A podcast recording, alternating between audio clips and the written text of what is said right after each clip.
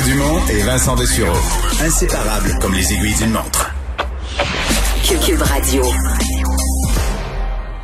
Alors, dans quelques instants, on vous présente en direct le point de presse du premier ministre, euh, Monsieur Legault, qui sera accompagné euh, du ministre de la Santé, Christian Dubé, du docteur Arruda, mais aussi aujourd'hui euh, du ministre responsable de la transformation numérique, Éric Kerr, parce que, Alex, il sera visiblement question de la nouvelle application Alerte COVID. Ouais, on en il en avait déjà parlé dans des points de presse précédents la semaine dernière, mais là, il semblerait que le gouvernement du Québec, là, selon selon ce qu'on en sait, va adopter l'application mobile alerte COVID qui est déjà utilisée par sept autres provinces euh, au Canada. L'Ontario, qui était la première province à rendre cet outil-là disponible. Au départ, le Québec avait préféré s'abstenir par rapport à tout ça. Il s'inquiétait des possibles atteintes à la vie privée des utilisateurs, entre autres.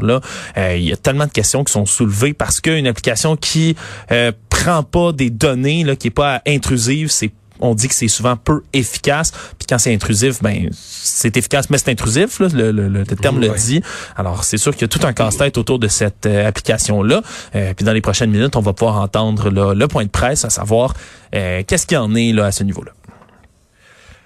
Tout ça arrive évidemment, les annonces sur les écoles, le sport, l'application. C'est aujourd'hui, là, en nombre de cas, la plus grosse journée. Les hospitalisations aussi qui continuent leur, leur trajectoire à la hausse. Ouais, 1191 cas supplémentaires euh, et 6 décès. Euh, il y a 27 nouvelles personnes hospitalisées aussi, là, ce qui porte le total à 361.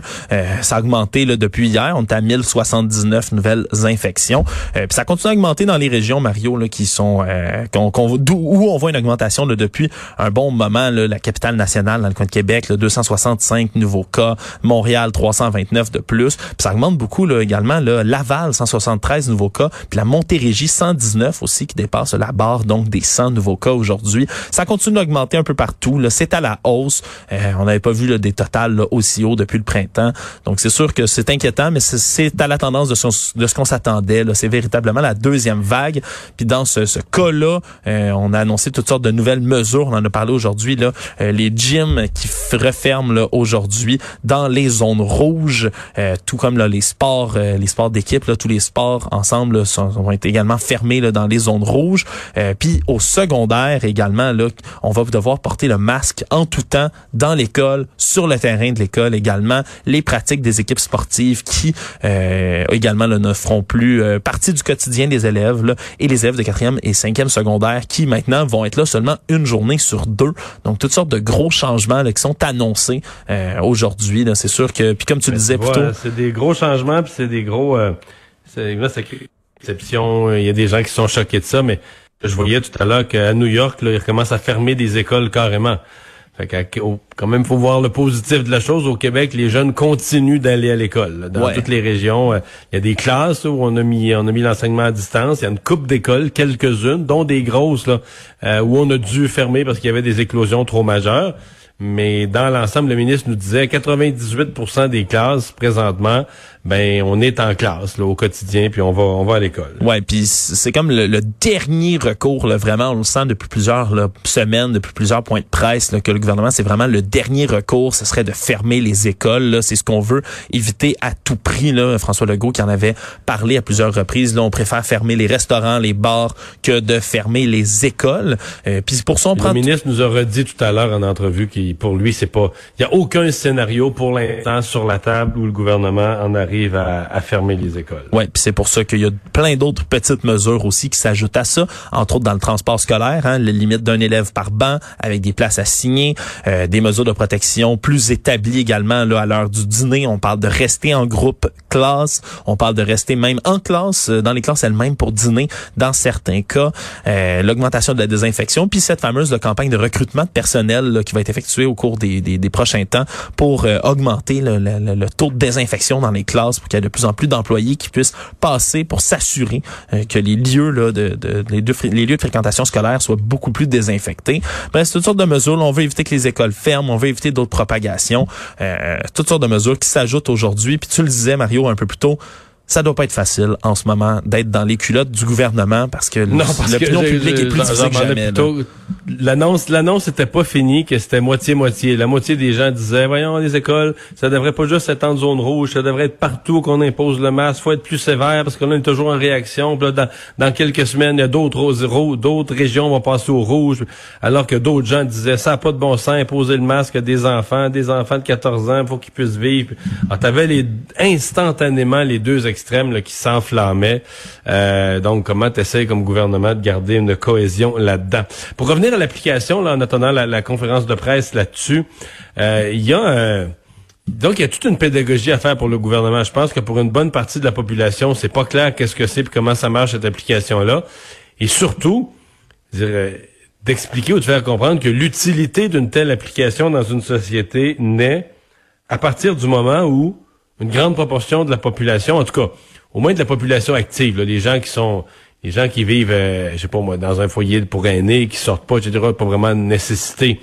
Mais il faut qu'au moins les gens qui sortent, les gens qui vont dans des bureaux, qui vont au travail, qui vont dans des commerces, il faudrait que ces gens-là téléchargent l'application parce que si on est si on est 10-15% à l'avoir, là, ça vaut pas grand-chose. Ouais, les études qui montraient, là, si ma mémoire est bonne, que c'était aux alentours de 70% d'adoption. Ouais, entre 60 et 70. 60 70 pour que ce soit véritablement efficace. Parce que c'est sûr que tu le dis, s'il y a 10% de la population qui, a, qui ont l'application dans leur poche, qui se promènent, euh, reste à voir évidemment lequel, comment va fonctionner l'application puis comment ça va être adopté ici. Mais euh, c'est censé pouvoir faire un traçage. Si les gens euh, dans le commerce où tu te tiens, par exemple, ben il y, a un cas positif, mais il n'y a pas l'application, ben là, ça sert à rien. C'est certain que l'application devient automatiquement inutile, tu seras pas averti, puis ça peut créer, là, comme au départ, le gouvernement semblait vouloir le dire, euh, quand ils n'ont pas voulu adopter tout de suite cet outil-là, ça peut créer un faux sentiment de sécurité. Là. On peut avoir cette application-là dans les poches en se disant qu'on va être averti, on va être protégé, puis ça peut ne pas être le cas du tout. Là. En tout cas, c'est sûr que c'est tout un message. Puis d'ailleurs, euh, le premier ministre Justin Trudeau, qui, à chaque fois qu'il fait une sortie publique ces temps-ci, il encourage les citoyens à télécharger l'alerte COVID. Euh, aujourd'hui, cet après-midi, d'ailleurs, il a fait savoir que le gouvernement québécois, justement, allait l'adopter. Euh, puis il se dit confiant là, que, que, ça va bien fonctionner entre les provinces. Ouais. C'est sûr que les, les, résultats sont pas concluants nécessairement autour de la planète non plus, là, si mes souvenirs sont bons, là, dans d'autres pays. Non, mais il y a beaucoup... il y a pas beaucoup de pays où on a réussi à convaincre la population, justement, là, de d'adopter l'application en pourcentage assez grand pour avoir des bons résultats, de un. De deux, tu as un phénomène, je sais qu'ils vivent en Ontario, là, parce qu'en Ontario, ils sont loin. Je pense qu'il y a 2 millions qui ont l'application sur 14 millions de population, mais qui sont loin des pourcentages et ils continuent à faire la promotion. Mais même pour le 2 millions qui l'ont, tu as un égoïsme. L'égoïsme étant, moi, je télécharge l'application parce que moi, je vais être averti si, je croise quelqu'un, puis que lui est testé positif, lui, il va rentrer... Le, parce que la façon que ça fonctionne, c'est que le, la santé publique te donne un numéro de code, tu rentres ton numéro de code dans l'application, et là, ça avertit les gens, c'est de façon anonyme, mais les gens qui ont été en contact avec toi par le cellulaire vont recevoir un avertissement sur leur cellulaire. Mais les... Euh, le, fait est que les gens qui ont la COVID, donc eux, ils, téléchargent l'application parce qu'ils veulent être avertis si on est en contact avec quelqu'un, mais eux, quand ils ont la COVID, ils se disent Ouais, là, moi, je veux pas que ça se sache. D'abord, c'est anonyme, ça se saura pas, mais on dirait que quand c'est eux qui ont la COVID, ils se mettent à douter que c'est vraiment anonyme. Et là, ils rendent pas leur code. La santé publique leur donne un code pour l'application, puis ils le rendent pas. Donc, moi, je vais être averti si je croise par hasard quelqu'un qui a la COVID. Mais moi, si j'ai la COVID, j'avertirai pas les gens que j'ai croisés. Donc, tu n'assures, l'espèce d'égoïsme, toi, tu n'assures pas la responsabilité, la, la, la réciprocité de, l'espèce de contrat social que, qui, est établi entre les différents euh, les différents usagers de l'application. Ouais, selon les derniers chiffres d'ailleurs, les dernières données du gouvernement provincial, il y a à peine 4% des personnes qui étaient déclarées positives à la COVID entre la fin juillet et la fin septembre en Ontario, euh, où évidemment l'application, tu l'as dit, est beaucoup plus répandue, euh, qui ont partagé leur état de santé Donc, à peine 4% des personnes positives. C'est un peu le même problème, d'ailleurs, qu'on avait vu euh, avec les lorsqu'il y a eu toutes sortes d'appels qui ont été faits euh, aux gens de répondre aux appels de la santé publique, aux gens qui veulent justement faire l'enquête pour retracer l'enquête épidémiologique, savoir avec qui vous avez été euh, en contact dans les derniers temps lorsque vous testez positif. Il y a bien des gens qui, ne veulent pas répondre, qui, qui refusent de, de, se dire positif. Donc, c'est vraiment... c'est un problème, puis ça se pourrait que ça se traduise jusqu'à l'application. Donc, euh, la conférence de presse, si je comprends bien, qui est sur le point de se mettre euh, de se mettre en branle. Un peu en retard, d'habitude. Euh, c'est la fierté de M. Legault que lui, d'habitude, il était à l'heure, mais pas aujourd'hui. Oui, d'ailleurs, on va pouvoir l'écouter. Ça commence à l'instant Avant de vous parler de la COVID, de vous dire que j'ai eu une rencontre avec les chefs à Tikamek cet après-midi. Très bonne rencontre. On a convenu de se voir plus souvent, en tout cas euh, les chefs avec euh, la ministre, entre autres. Et euh, on a convenu aussi de quelques priorités. D'abord, s'assurer de former tout le personnel à l'hôpital de Joliette, là, parce que c'est totalement inacceptable ce qui est arrivé à l'hôpital de Joliette la, semaine dernière. Ensuite, s'assurer aussi qu'il y a de la formation qui soit donnée dans tous les réseaux. Donc, euh, pas seulement le réseau de la santé, mais aussi les autres réseaux du gouvernement. On a convenu aussi de travailler ensemble sur une campagne de sensibilisation auprès des Québécois pour lutter contre le racisme. Parce qu'il est vraiment temps euh, qu'on passe à l'action. Donc, euh, qu'on fasse pas juste en parler, mais qu'on soit capable euh, de d'agir.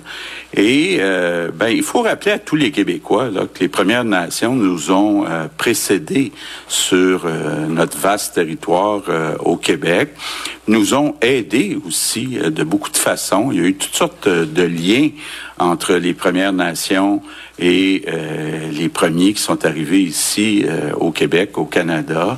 Euh, je vous donne mon exemple. Moi, j'ai une de mes arrière-grand-mères, arrière-arrière-arrière-grand-mère, qui s'appelle Marie Mitewi Migou Kou, donc qui était algonquine. Et euh, il y en a beaucoup de Québécois comme ça aussi qui sont euh, mélangés. Donc, euh, je pense que les Québécois sont capables de faire un effort encore, de sensibiliser ceux qui sont encore racistes et de répéter, répéter qu'on est euh, tous les êtres humains égaux.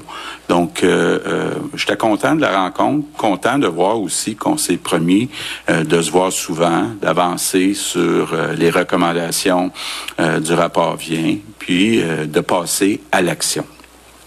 Je reviens sur la pandémie. Bon, vous le voyez avec les nouveaux chiffres, euh, les, euh, la situation est toujours très critique, euh, en particulier dans certaines régions, dans le Grand Montréal, à Québec, en Chaudière-Appalaches, puis même dans euh, certains endroits en Gaspésie euh, qu'on a dû donc euh, ajouter. C'est ça qui nous amène depuis la semaine dernière à augmenter malheureusement les restrictions, donc à ajouter des règles. vous l'avez vu cet après-midi, nos collègues de l'éducation, du sport ont annoncé que malheureusement on est obligé d'interdire les sports d'équipe, interdire les gyms, et euh, c'est pas de gaieté de cœur. Moi, je suis un, gars qui aime le sport. Euh, j'ai encore joué au tennis en fin de semaine. Le tennis va être permis, donc les sports individuels vont être permis, mais malheureusement, c'est pas possible pour euh, les sports euh, d'équipe. Ça veut pas dire que c'est pas important le sport. Je vais être bien clair, c'est toujours vrai. Un esprit sain dans un corps sain, c'est encore vrai plus que jamais en 2020. Mais là, c'est une question de vie ou de mort. Donc, euh, faut euh, poser des gestes, faut faire certains sacrifices pour freiner euh, cette propagation euh, du virus. On le fait pour un certain temps. On espère que ce certain temps-là va être le plus court possible. Mais évidemment, plus les gens vont faire attention, mais plus ça va être court. Mais il faut absolument qu'on s'assure euh, de protéger, entre autres, le fonctionnement de notre réseau de la santé. Puis moi, comme premier ministre, là, c'est une décision qui est pas facile à prendre. Euh, de, de, de, de, couper dans certaines activités artistiques, couper dans certaines activités euh, sportives, couper dans les restaurants, les bars, mais c'est un choix qui est nécessaire pour des raisons de vie ou de mort. Donc c'est aussi euh, grave puis aussi important que ça. Ce qu'on a essayé de faire par contre, et puis vous l'avez sûrement remarqué, c'est d'épargner les écoles. Donc, les enfants qui sont dans une classe vont pouvoir continuer à faire du sport, ce qu'on veut éviter dans les zones rouges, c'est que des enfants de classes différentes euh, euh, soient dans des sports où il y a des euh, contacts. Pourquoi? Ben, j'ai quelques chiffres là, qui viennent comme euh, démontrer euh, que actuellement on a on est rendu à 822 classes qui sont fermées, secteur public et euh, privé. Ça veut dire sur un million d'élèves là, c'est c'est peut-être l'équivalent d'à peu près 2,5% des élèves qui peuvent pas aller à l'école. Par contre, quand on regarde les écoles qui ont une infection active, il y en a 666. Ça veut dire 22% Ça, ça veut dire que en ayant le fonctionnement des classes par bulle, ben on peut euh, limiter les problèmes à 2,5% plutôt qu'à 22% Donc, c'est un bon choix qu'on a fait